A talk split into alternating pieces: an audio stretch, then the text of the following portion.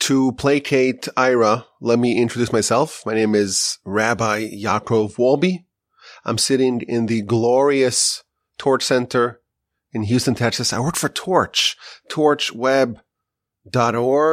This is the Parsha podcast. Every week we talk about the Parsha. We have three episodes. On Sunday we have the rebroadcast and that's designed to cover the whole Parsha in about an hour. And then on Tuesday, we release the episode from 5781 once again. And then early Thursday morning, with the help of the Almighty, we release a new episode. This is the Parsha podcast. Listen to some of my other shows and the shows of my colleagues here at Torch. And I appreciate your listenership. Now, speaking of Torch, I want to remind you that every year we do one big fundraiser and that's scheduled for the middle of February. And it's one of those fundraising campaigns where every donation is either doubled or tripled or quadrupled. Every year we do it a little bit differently. And we're already preparing for this mega event. This is the fundraiser that really covers the majority, the bulk of our yearly expenses. And we try to go really hard for one day or one week or one month, but one campaign and uh, really to try to reach out to everyone and to try to solicit everyone and to get everyone on board to support the great work of Torch for another year. Now, during this campaign, we always release like a promotional video just to kind of highlight some of the things that we do here and some of the impact that your support has for our mission and I've asked in the past for some testimonials from y'all. And I spoke to my colleague, the great average rabbi, Rabbi Busco. He's going to spin up something really wonderful for our video as he always does. So I want to reach out again. If you could please send me a video talk about how the podcast has helped you, how it has enlightened you, entertained you, educated you, made you reconnect with your heritage, whatever it is. Share it with me. If it's video, it's great. Audio is also great. A written testimonial is also acceptable. But if you don't want to do that and you want to go easy, just send me a picture of yourself with some headphones in or listening to the podcast. I'm going to ask my colleague, Rabbi Busco, to weave those into the video so that way people could see a face. They could put a face to the listener or the listeners. Send something. My email address is rabbiwolbe at gmail.com. And if you don't remember my email address, in every podcast episode, if you scroll down, you can look at the description and in the description you can find my email address send me an email. Well, it's finally here. The actual Exodus. The book is titled The Book of Exodus. And in our Parsha, the Jewish people, they have spent 210 years in Egypt. And now it is time to leave. And it's very dramatic. And they leave with great fanfare. We have the final three of the plagues in our Parsha. And after spending hundreds of years in Egypt, the nation coalesces together and exits with an outstretched arm. Today I want to focus on one of the angels of the Exodus. It's a subject that admittedly we have touched upon in the past, but I want to expand upon it today. Before the Exodus, there is a flurry of activity Moshe, of course, started his mission and it took a while for it to pick up some momentum. The first time he reached out to Pharaoh, Pharaoh made the situation of the Jewish slaves even worse. Their situation exacerbated. But then once the people had kind of given up on redemption, redemption began. And incidentally, this is a pattern Rambam tells us and others as well. Redemption actually begins once you've given up. Once the Jewish people cannot even hear the words of Moshe. because they're so exasperated and so overworked, shortness of breath. Once they've given up and they do not rely, they cannot rely on any salvation, that's when the Almighty swoops in. And we have the plagues, and the plagues are achieving multiple goals. They're, of course, humbling Pharaoh, even ridiculing Pharaoh as we read it in our parsha, but they're also educating the nation. The nation is being shown the grandeur and the dominion of God. He controls everything. And Pharaoh is just a tool, an implement in the hands of the Almighty. And right before the actual Exodus, Moshe is told about the laws of the new moon to manage the calendar, and then he's instructed to go tell the Jewish people to do the paschal offering. Select a sheep or a goat and prepare it, oversee it, guard it for four days. Tie it to the bed, the Midrash tells us. Guard it from being blemished, inspected every day for any blemishes. And then on the day before the Exodus, you slaughter said animal and you roast it on a spit. You cannot cook it. it has to be nice and crispy.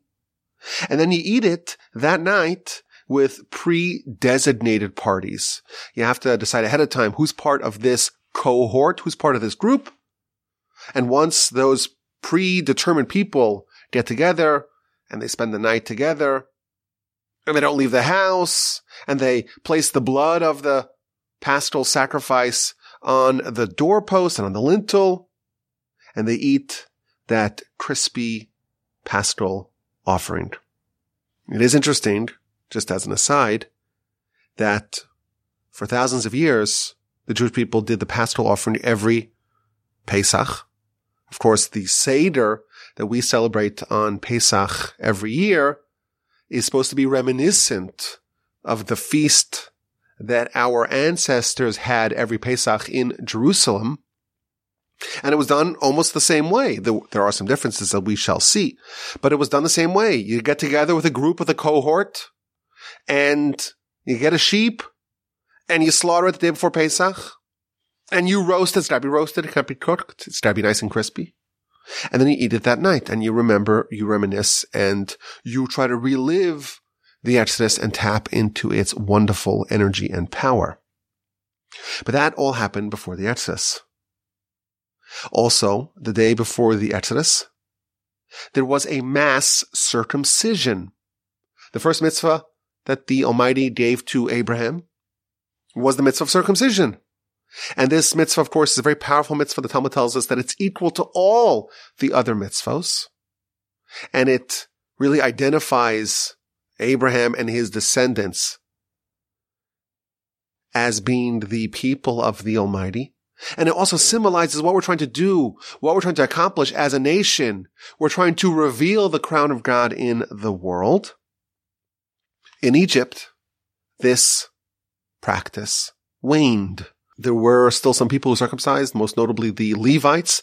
They circumcised in Egypt, but the rest of the Jews were uncircumcised. And now it's time to fix that. The day before the Exodus, before they leave Egypt, there's national mass circumcision. And Rashi tells us something very fascinating and intriguing. This is to chapter 12, verse 6. You're supposed to guard and inspect and oversee the animal for four days. And Rashi notes that this instruction, this commandment to watch the animals that you're going to select for your cohort, watch it for a couple of days before the actual day of the Exodus, before you slaughter it. This is unique to the paschal sacrifice done in Egypt for thousands of years, you would get your animal the day before Pesach. You can maybe bring it with you from your home. You can maybe purchase it in Jerusalem, but there's no requirement to acquire it four days prior. As long as you have the animal and it's been designated and you have your predetermined cohort, it can be used for the paschal sacrifice. But in Egypt, you had to select it and protect it and oversee it and guard it and inspect it for four days prior. What's the reason? So Rashi quotes the Midrash, and the Midrash says something very fascinating. The Jewish people were always designated to be in a foreign land and tormented and oppressed and enslaved. And then they're supposed to leave with great wealth amidst great miracles. That was already predetermined. That is what was promised to Abraham all the way back in Genesis chapter 15 in the covenant of the parts. And now the time was ripe for the redemption. Now's the time when redemption is on the docket. Like we mentioned, the Jewish people had given up and that was a prerequisite. Moshe was selected. He's the right person to lead the Jewish people. The ten plagues had prepared the Jewish nation to be in the right frame of mind to be able to leave.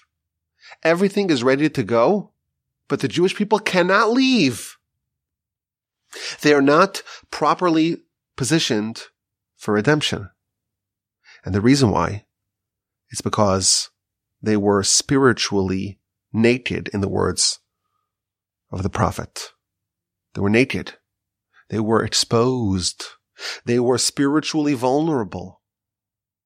And the reason why is because they had no mitzvos.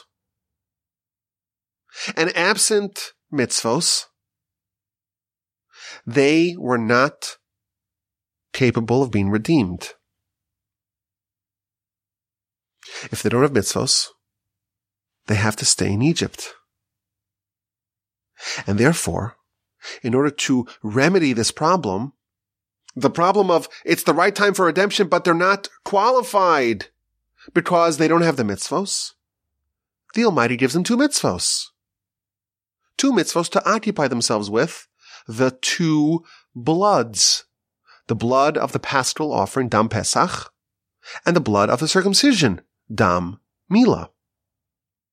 And thanks to these two mitzvahs, these two bloods, of course, with the crisp, roasted paschal sacrifice, the Jewish people merited to leave Egypt. Moreover, they had to withdraw their hand from the idols. The sheep were deified in Egypt, and the Jewish people were idol worshippers like their Egyptian neighbors. They were immersed in idolatry. And therefore, for four days, they had to withdraw their hands, so to speak, from the idols.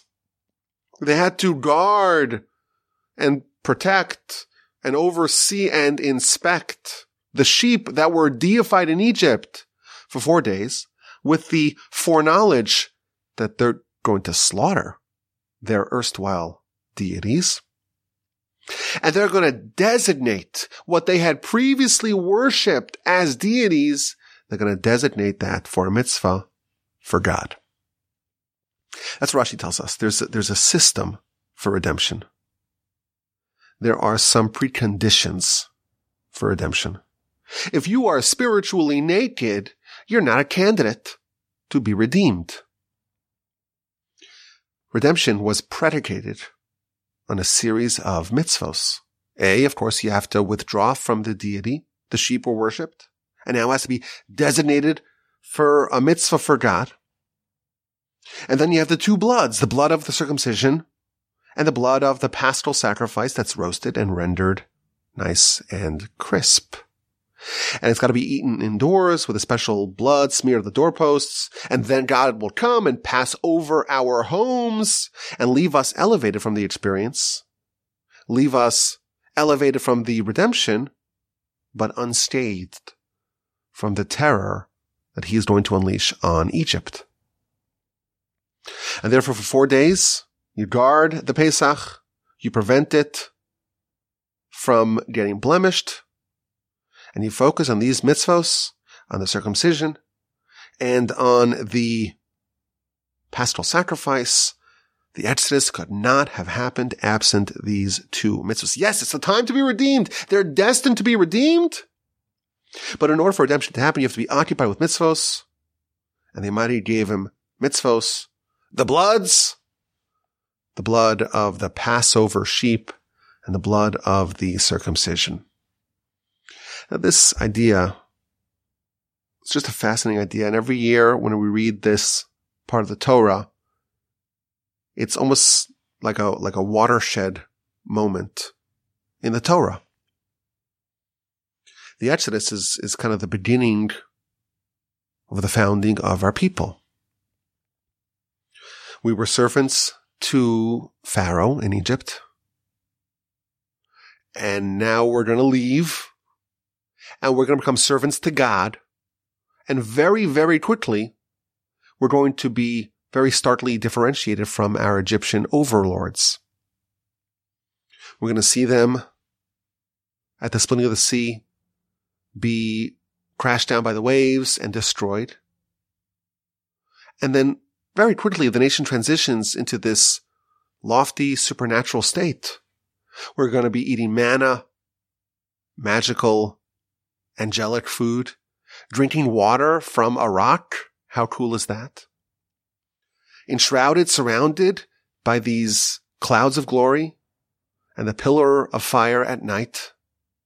And we're going to have Moshe in our midst. And we're very quickly going to arrive at Sinai, but first we're going to have a war with Amalek that's going to be waged on a spiritual level, in a spiritual dimension. We have a nation here that needs to separate themselves from idols.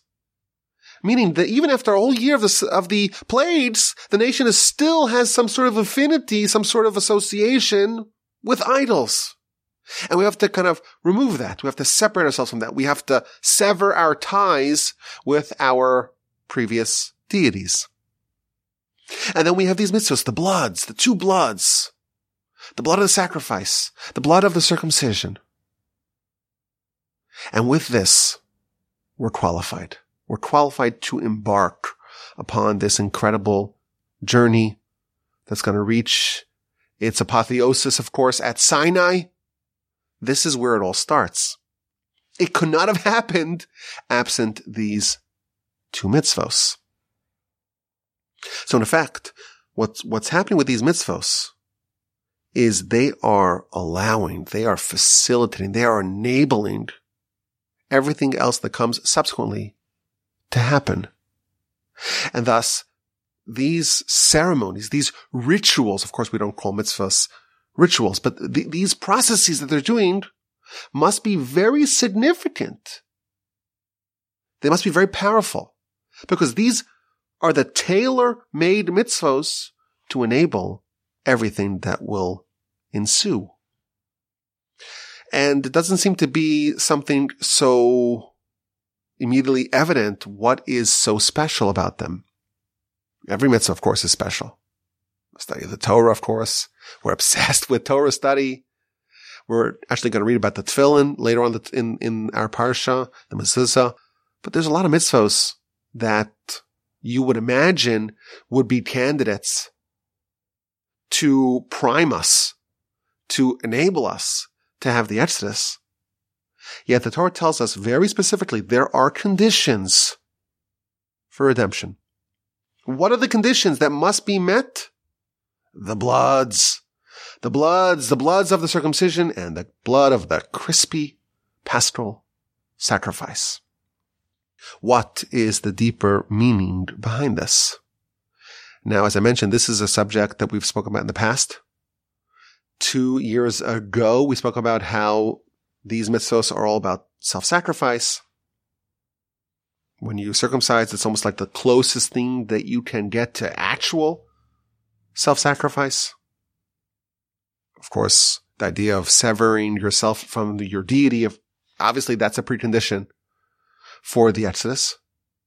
But we talked about a couple of years ago how with these two mitzvos, the Jewish people demonstrated that the ember of Abraham is still strong within them. And the only way the Exodus could have happened is if the nation displayed, they manifested, they demonstrated that the qualities of Abraham, the, the kernel of Abraham still reigns within them. That's an idea that we shared in the past. Today, I want to share a few more angles to this question. Let's begin. We'll start off with something nice and neat, courtesy of the Kli Yakar. I found this to be very interesting. When Moshe, at the beginning of the parsha, chapter 10, verse 10, Moshe went to Pharaoh and said to him, let us go. And Pharaoh says, it's a terrible idea. Don't you see that raw, that this force is opposite you? There is this blood star that's in your way. And when you leave, it's not going to end well for you because you're going to be slaughtered. Now, Rashi already addresses this by saying that when, when Pharaoh and his stargazers and his fortune tellers and his uh, clairvoyant future seers, when they saw this star, they thought it meant that the Jewish people are all going to be slaughtered if they leave.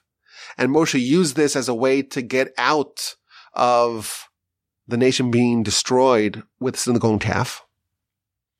But the Kli Yakar says something very uh, similar, but, but different. He says that this force that Pharaoh and his necromancers and gurus saw, it's the force of what's called Madim, which is Mars, which is a certain astrological sign that indicates something red and something bloody. And the Talmud tells us that the influence of this sign, someone who is born under the influence of this sign, they are going to be a bloodshedder. But they get to choose what manner of bloodshed they will operate in. What type of bloodshed will they engage in? They could be either a butcher or a mohel or a ritual circumciser, or they could be a thief and a murderer. Some people, they, they have this love of violence. They love it. And that's because they're born like that. Some people are like that. For me, I have a very hard time with blood. If they ever take even a small vial of blood, I, I kind of feel faint. I'm not the kind of person to donate blood. Even the sight of blood, I can't look at it. Even my own children, by their bris, by their circumcision, I was not able to look at what was happening. But some people, they love it. Yeah, the gorier, the better. Show me the blood spurtling. Ah, I love that. Why is that? Because we're all different. And everyone's designed differently.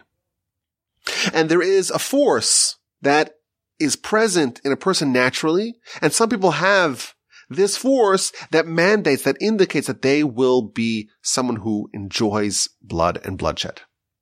But that does not determine whether or not they will be righteous or wicked. They could use this to be righteous and use their desire for blood to become a mohel to do a great mitzvah, or to be a surgeon, which is of course productive, butcher, which is, you know, nothing wrong with being a butcher, but it's a way to kind of be able to play with slabs of meat and to slice away and to see all the, the guts and the gore. Or they could use it for a terrible end. They could be a criminal. Says the Kli Yakar.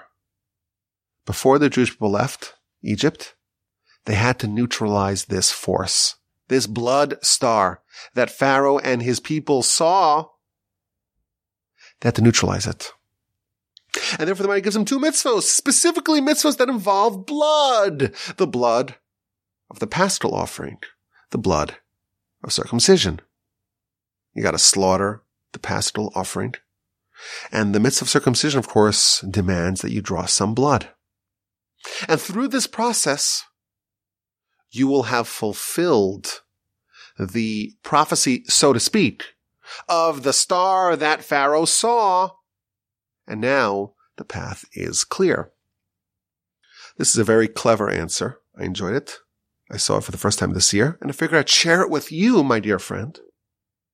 There was something dangerous, something ominous, something foreboding in their future. Blood. And Pharaoh and his people interpreted it as death.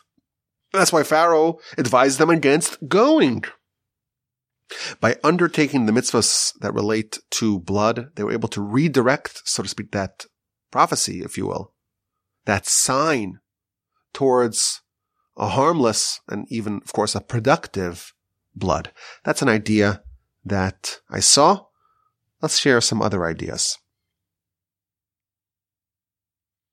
The Maharal says something very interesting. In Egypt, the Jewish people have become servants of Pharaoh. And they become such committed, so to speak, servants of Pharaoh. They had ceased to have their own independent identity. They had adopted the slave mindset where Pharaoh is their benefactor almost. And the notion of freedom, the notion of independence, the notion of ever being released or redeemed from their predicament, that had gone by the wayside.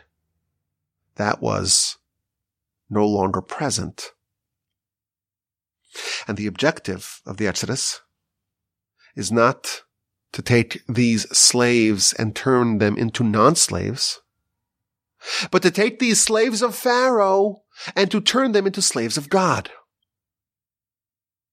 And the way you do that is with bloods, the blood of circumcision and the blood of the paschal offering, the crispy paschal offering. And he explains If someone has a servant, the servant gets branded. We are servants of God, and we too are branded as such.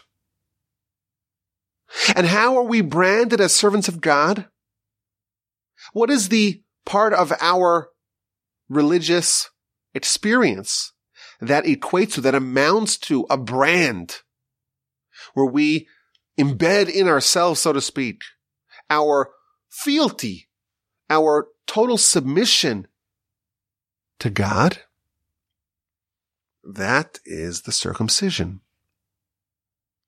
When someone circumcises, they are branding themselves, they're etching into their flesh a sign of their commitment, of their allegiance to God. And he quotes the thing that we say in the Birkas Hamazon, in the grace after the meals.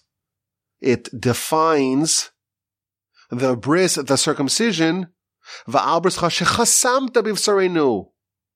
circumcision, the covenant, that you have etched, that you have embedded in our flesh. To be a servant, to be a slave of God, you need to be branded as such. The Exodus marked our transition from being servants to Pharaoh to be servants of God. And before that, we have to make sure that we qualify to be servants of God. We have to be thus branded. But that's not enough. A sign, a brand is insufficient. We need to actually engage in servitude. And he points out that everywhere in the Torah, the word avoda, meaning servitude or work that a servant does, that term is associated with the paschal offering. And therefore we need both. We have to be A, the person.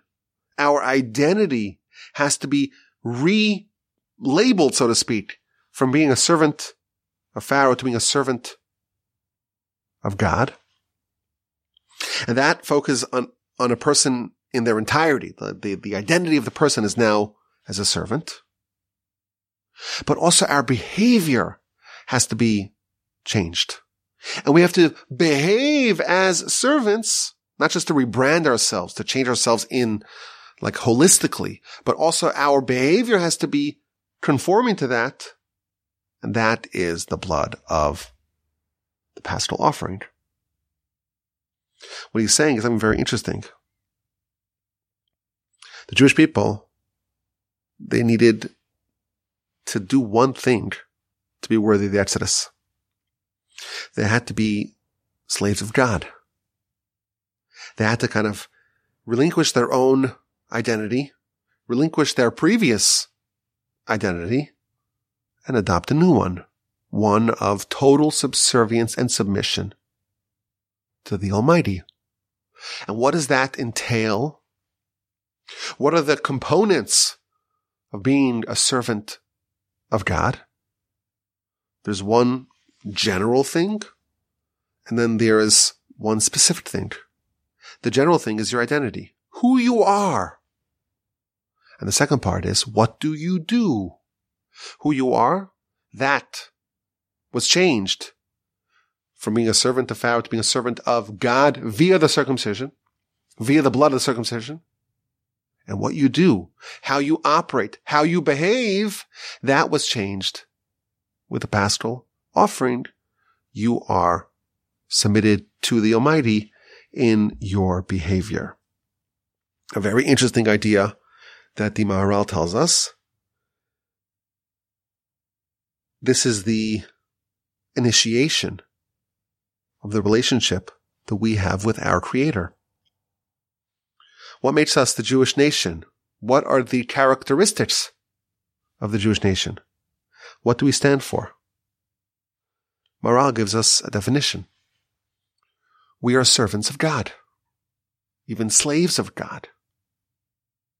Our identity is that. Our behavior is that. Of course, this is in, uh, in an ideal sense. When we were founded, what, what was the initiation? The initiation was servants of God, thus branded, who behave in a way that's conforming to that. Those two are necessary for the Exodus. And there's no way for us to undo that. This is who we are. This is what our nation is. This, I think, gives more insight to the challenge of the Exodus. We know that 80% of the Jews didn't make it. Why didn't they make it? Why did they want to stay in Egypt? It seems much better to leave, obviously. I think in this light, the way Maharal frames the whole Exodus, we can maybe understand what their resistance, their reticence was to not participate in the Exodus. It's very demanding. You have to change your whole identity to be a servant of God. It seems, of course, very restrictive. And you have to change your behavior to make sure that's conforming to your master. That's something that we bristle at. But this explains the context of the Exodus. Now it's interesting that in the Torah, there are two positive mitzvos, two performative mitzvos, that are so serious that if a person does not do it, they are liable to receive the punishment called kares, meaning that they get disenfranchised from the Jewish people. And what are these two mitzvos, these two performative mitzvos that are so serious that if a person doesn't do it, they are almost cut off, disenfranchised from the nation? You guessed it. It's these two mitzvahs, the two bloods, the blood of circumcision and the blood of the paschal offering. What does it mean to be part of this franchise, if you will, of the Jewish nation? What does it mean to be part of this great, glorious people? What's the definition? What's the headline of our nation?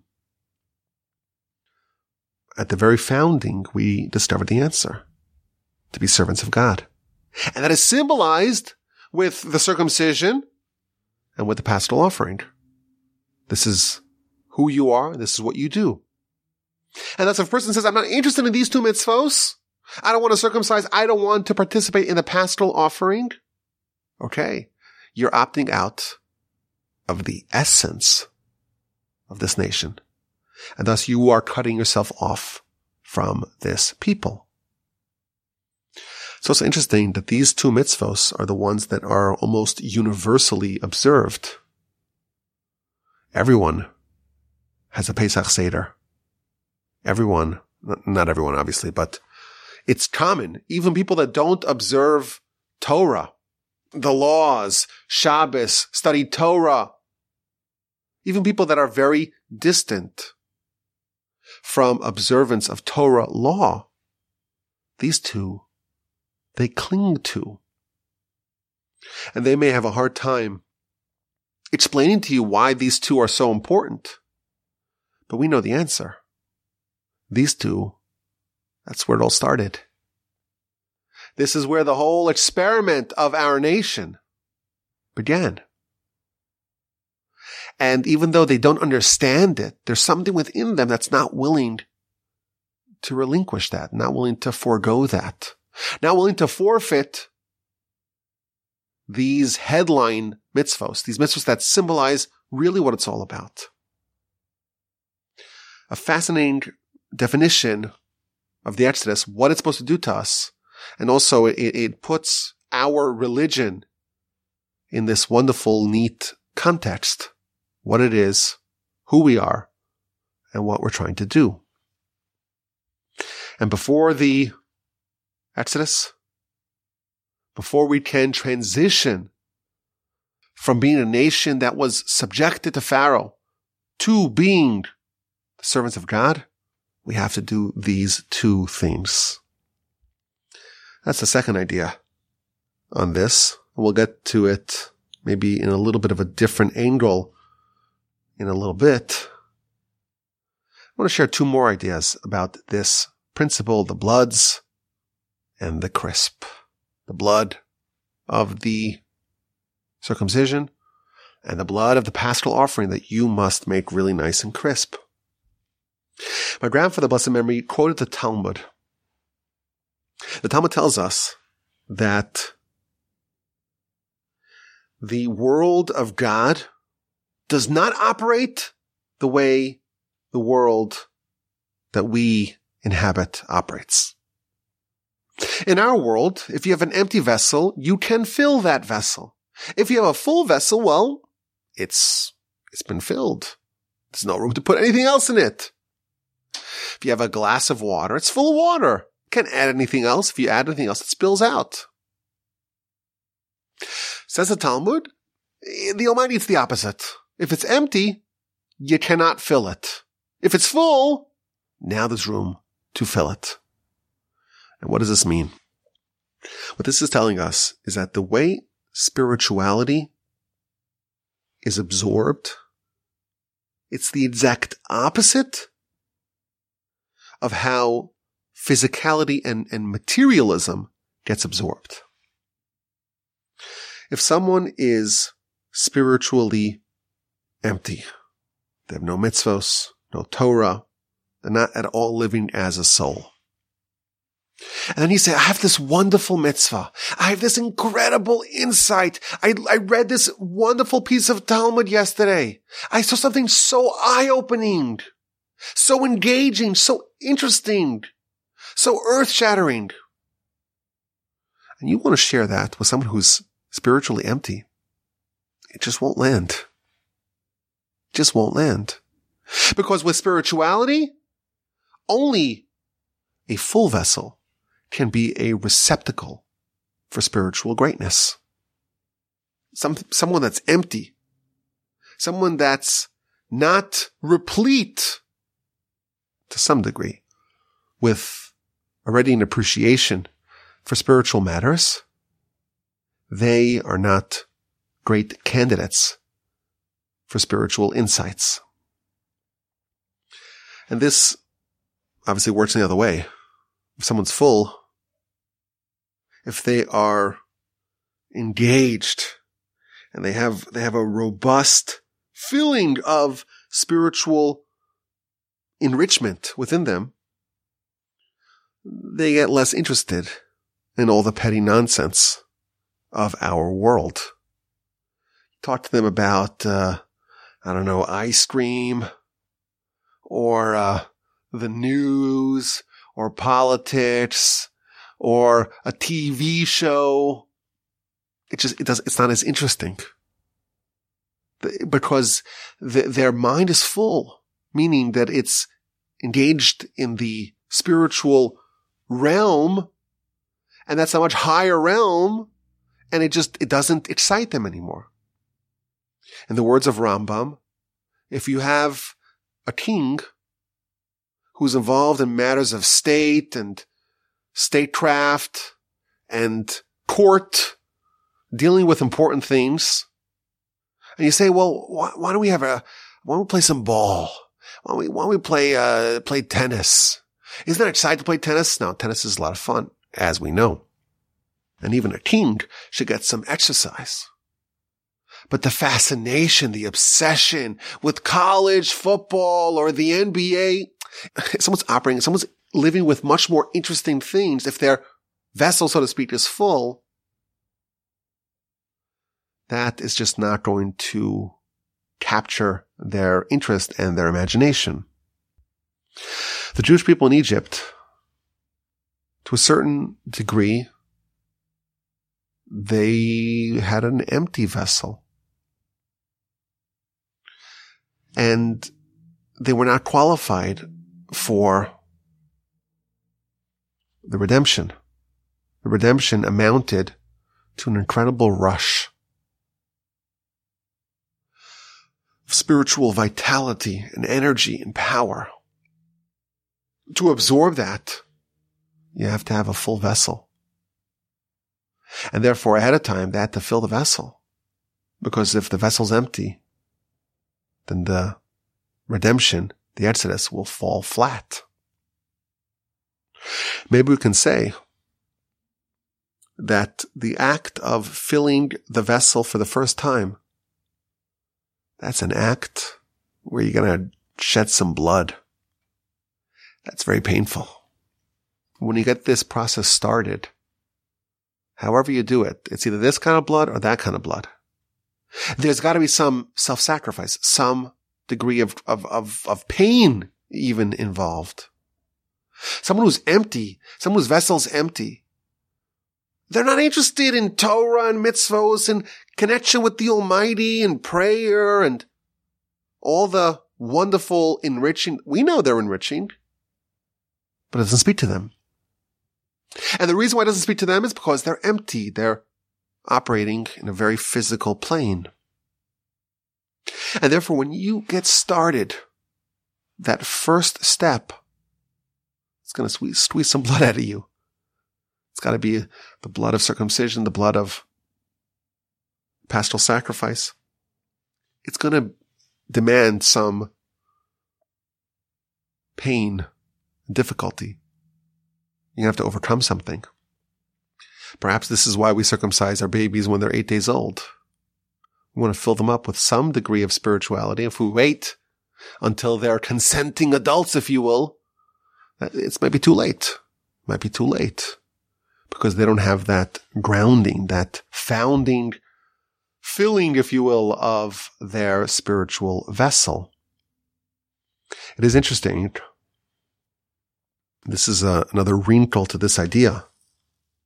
If you read Rashi, Rashi says that they had no mitzvos to occupy themselves with.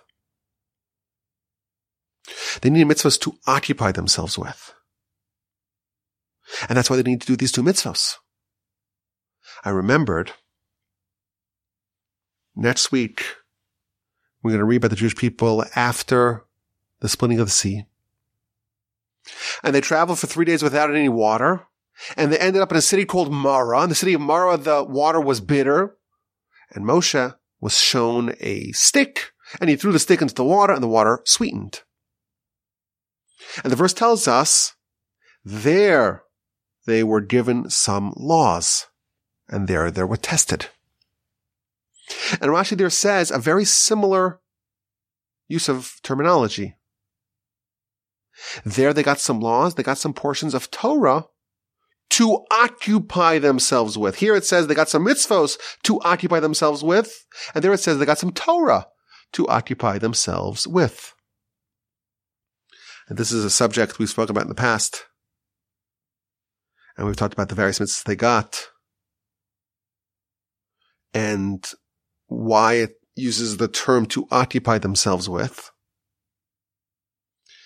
But I had an, another idea to maybe share. The Jewish people are preparing for the Exodus. How do you prepare for the Exodus? You got to occupy yourself with mitzvos. How do you prepare for Sinai, for the revelation of Sinai and the receiving of the Torah? You have to occupy yourself with something else. Maybe we can suggest when it talks about having a full vessel, filling up your vessel so that you can be a receptacle for spiritual vitality. You have to fill that vessel with the precise things that you want. The Exodus was about the founding of the nation. And the verse tells us, chapter 13, verse 8, the reason why we had the Exodus was for the mitzvos. We have it backwards. When we celebrate Pesach, and we have the matzah, we have the maror, we have the whole ceremony. We think that we are remembering, reenacting the Exodus. And the reason why we have those mitzvos is to remember the Exodus. That's what we erroneously think. Look at Rashi, chapter 13, verse 8. Rashi says we have it exactly backwards. The reason why they might take us out of Egypt was for the mitzvos of Passover, was for matzah and for maror, and of course for the paschal offering. The goal of the Exodus was for the mitzvos. Perhaps using the terminology of the Maharal, it was for us to be servants of God. And therefore, what do we fill ourselves up with? Well, before the Exodus, we engage with, we occupy ourselves with mitzvos because that's what we want. We want to have mitzvos. And before Sinai, we occupy ourselves with Torah because that is what we want at that time. When you want something from God, you first make it your pastime. You first fill yourself up to the best of your ability. Fill up that vessel with what you want. And what you're engaged with, that is what God will bestow upon you. The vessel ought to be filled with the same thing that you seek to fill it with. This is a very interesting idea. It's a little bit of a deeper idea, but it's courtesy of my grandfather, blessed memory. And I think it's a valuable insight for us to understand the disparity that we see amongst people when it comes to matters of, of the spirit, matters of the soul, matters of Torah and mitzvos. I had the great fortune of spending some years in yeshiva. It's an unbelievable thing. You get there in the morning and you see people spend hours upon hours upon hours poring over ancient texts written in Aramaic and reading the commentaries that are a thousand years old and you have people that are enjoying every second of it and they do it for hours upon hours without stopping. When I was there, I had to stop for, I need a coffee. Oh, I need to take a little walk. Um, I'm going to drink some water. Maybe, as we say in yeshiva, chapa shmooze, to schmooze with someone. You see people who are loving every second of it. Where does it come from? It comes from having a full vessel.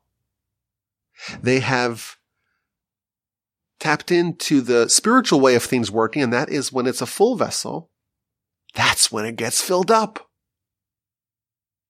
And someone who comes with an empty vessel, you try, try to spend a half hour, try to get someone with an empty vessel, try to spend a half hour studying Talmud. you don't, you don't develop the taste for it. You don't, you don't see the beauty in it. And you cannot imagine someone would spend a whole year studying one book and doing it for 10 hours a day, 12 hours a day. It's because they have a full vessel. Very interesting idea. One more idea that I want to share with you. This is also courtesy of my grandfather, blessed memory. He says something very fascinating. He quoted the Talmud. The Talmud says that the Jewish people, we are beloved by God. Why are we beloved by God? Because the Almighty encircled us. He enveloped us with mitzvos. He gave us tefillin to put on our head. And then he gave us another tefillin to put on our arm and then tzitzis on our garments and a mezuzah on our door. We're living in a world that is just replete with mitzvos. Wherever we turn, we're surrounded by mitzvos. And regarding this, David said that he praised God seven times for his wonderful commandments. David was so happy that he was surrounded with mitzvos that he praised God. Seven times a day, I have praised you for your mitzvos. And then David went into a bathhouse. And in the bathhouse, he was naked. And he became very despondent and depressed and sad and worried. Because when he was in the bathhouse, he wasn't wearing his tefillin not the one on his head and not the one on his arm. And the bathhouse does not have a mezuzah on the door. And the bathhouse, well, you're not wearing your tzitzis. So suddenly David's all worried. Wait a minute. Where are my reminders of God? Where is this environment that I was encircled with beforehand? And then David remembered that he still has a mitzvah with him. He remembered his circumcision. And then he was assuaged. Then he was mollified. Then he was placated. And regarding that, he said, I'm going to praise you on the eighth. Very interesting Talmud in the book of Menachos on page 43b. And my grandfather, blessed memory, deduced from this Talmud it starts off by saying the Almighty loves the Jewish people because He surrounded us. He encircled us with mitzvos. Says my grandfather, blessed memory. There are two types of mitzvos. There are mitzvos that we are encircled with. We are surrounded with. And that type of mitzvah creates an environment in which we live. And then there are mitzvos that are not around us, but they're within us. And that kind of mitzvah is symbolized by the circumcision. Mitzvahs are there to create two things. They're there to elevate us essentially. Who we are should be elevated, should be revealed. The latent holiness that we all have within us should be brought to the surface. And that's one goal of mitzvos. And the second goal of mitzvos is to create an environment of holiness and righteousness. And every mitzvah can be classified as either an environmental mitzvah, meaning that it's a mitzvah that's there to surround us with holiness, or it can be an essential mitzvah, a mitzvah that's within us that's there to reveal the inherent holiness that we have buried within us. Says my grandfather, a blessed memory. With the Exodus, the Jewish people needed both types of mitzvos in order to initiate this transformation. They needed a mitzvah that is an environmental mitzvah, and they needed an essential mitzvah. And therefore they needed the bloods, the blood of the circumcision and the blood of the paschal offering. In order for the Exodus to happen, You need both. You need to have the essential Abrahamic quality that we all have within us. The thing that elevates us, that says that you are the representative of God in the world. Says the Talmud, the Talmud tells us that Abraham sits on the doorstep of Gehenna, of purgatory, and he does not allow anyone who is circumcised to go in there.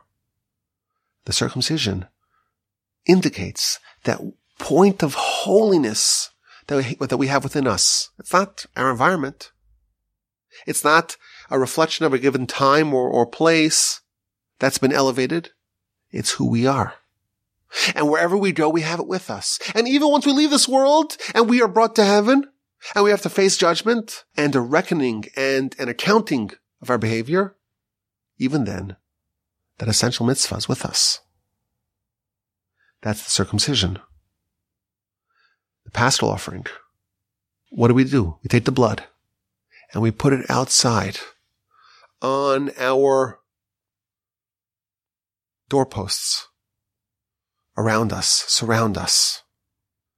And that is to symbolize the other element of mitzvos. And only once we have them both can we be initiated into being the nation of God. And thinking about this idea, my grandfather, he elaborates upon it and takes it in a different direction. But this sounds like the other side of the coin of what Maharal told us. Maharal told us that we have two mitzvos, the blood of the circumcision and the blood of the paschal offering. And one symbolizes the brand of the servant, who we are.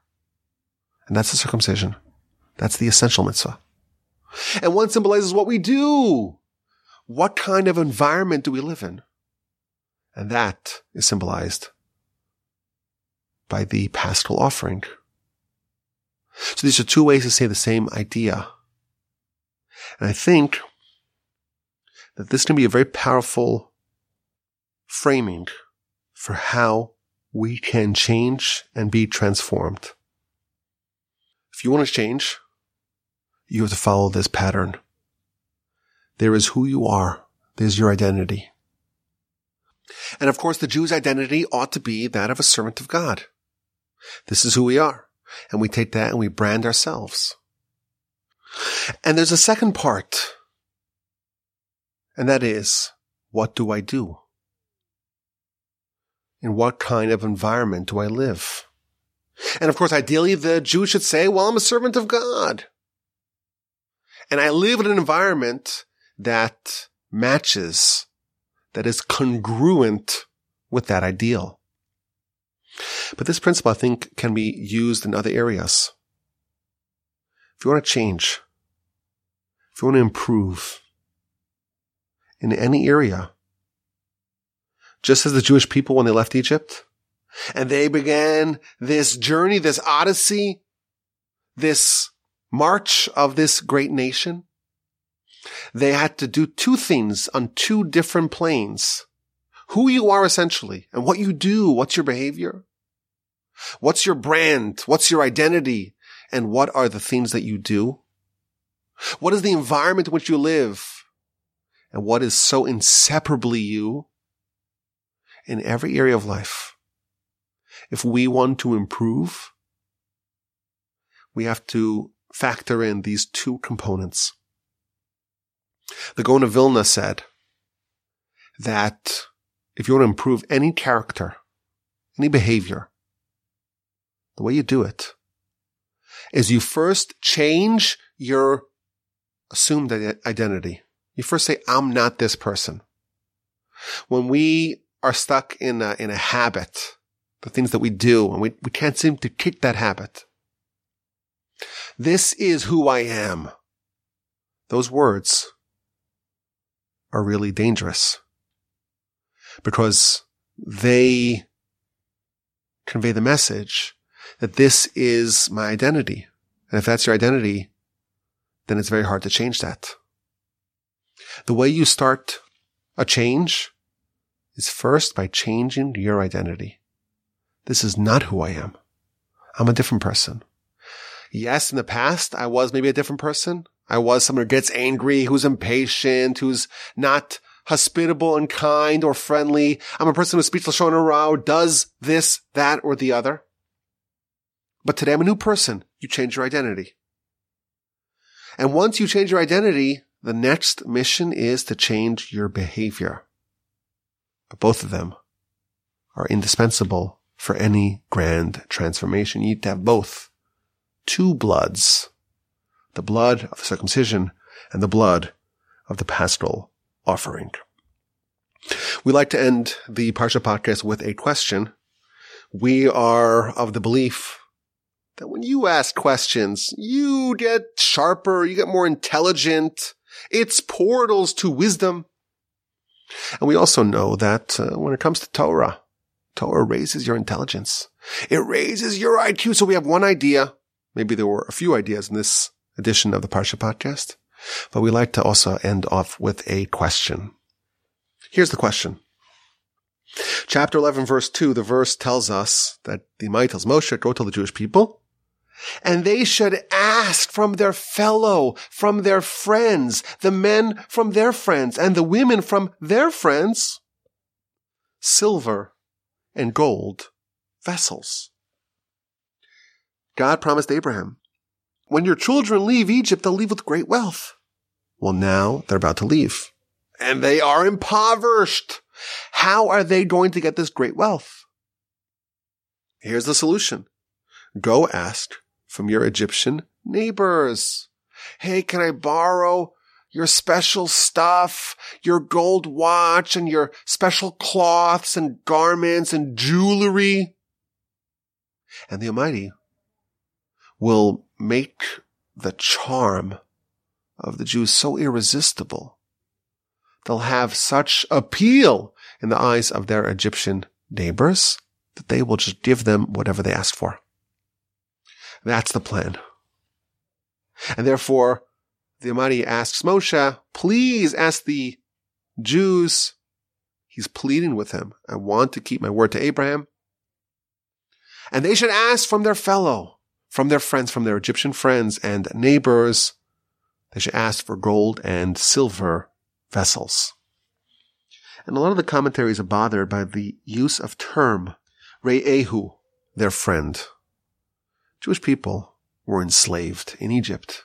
They were enslaved and they were punished and they were oppressed and they were marginalized severely by the Egyptians. How can the Torah say, how can the Almighty tell Moshe, instruct the Jews to ask from their friends, the men from the men friends, from their Egyptian peers, and the women from their friends? How can sworn enemies be described as friends? So in the rebroadcast podcast, I believe I said from the Netziv, the Netziv says that during the plague of darkness, during the latter part of the plague of darkness, the Egyptians were immobilized.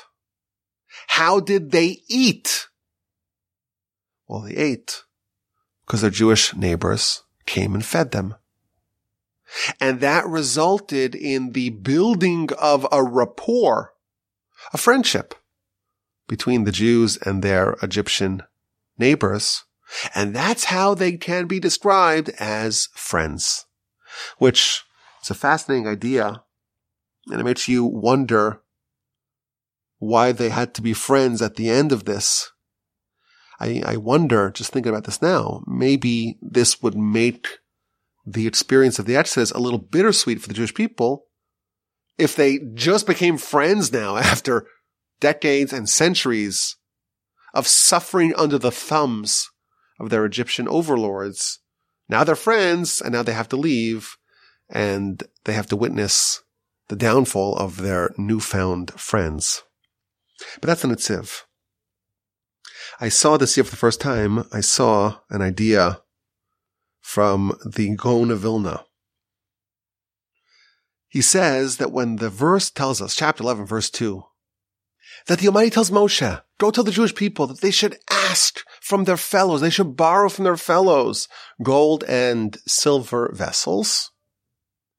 That's not referring to the Egyptians. don't ask from the Egyptians. They should ask from each other. And the idea behind that is they should create a spirit of benevolence and generosity in the air. Go ask your fellow Jewish brethren, your friends, your brothers, your sisters. Ask them to borrow some gold and some silver. And that will create an environment of generosity. And that will eventually spill over that the Egyptians as well will be generous. What an idea. The idea, of course, is very novel, very novel interpretation of the verse. But to me, the most remarkable part of this is that if someone does something righteous, good, hospitable, generous, it creates this domino effect. It, it, it, it pays it forward, so to speak, because someone else will be inspired even in, even, even if they can't trace where the origin of that is. If you live in an environment of generosity and kindness and goodness and benevolence, if someone else is generous to someone else, you won't even know why, but that will affect you who are in their environs to be generous as well. And therefore the might tells Moshe, go tell the Jewish people to borrow amongst each other gold and silver vessels and that will create a feeling of camaraderie and brotherhood and, and goodness and benevolence that will spill over to the Egyptians. And the Egyptians want to get a slice of the action and they will want to give to the Jewish people because of this spirit of generosity that's in the air.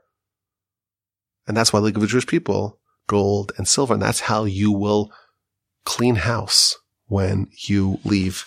What a fascinating and wonderful insight to end this edition of the Parsha podcast. I hope you enjoy this. It was a delight to record this. It wasn't as pleasurable, I must admit, to prepare for it. But that's my problem, not yours. Hope you enjoyed it. Have a fantastic rest of your day. A splendid and terrific rest of your week. And an incredible, inspirational, elevational, Marvelous Shabbos upcoming. Send me your testimonials. Send me audio, video, written. Send me a picture. Rabbi Wolbe at gmail.com. And please, God, with help of the mighty, we will talk again next week.